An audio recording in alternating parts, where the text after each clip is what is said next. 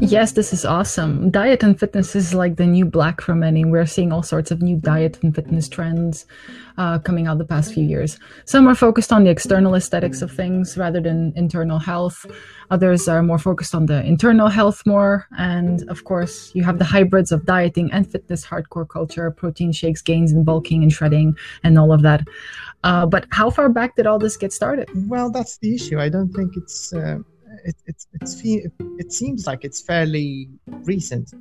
By recent, I don't mean like a year or two, but I mean culture-wise, if we're speaking culturally, because this this new trend of you know the the fit or the ripped uh, badass kind of hero it all started in the i would say in the early 80s probably with you know with uh, with uh, icons such as arnold schwarzenegger uh, his movies you know and then you've got his mm, physique yeah.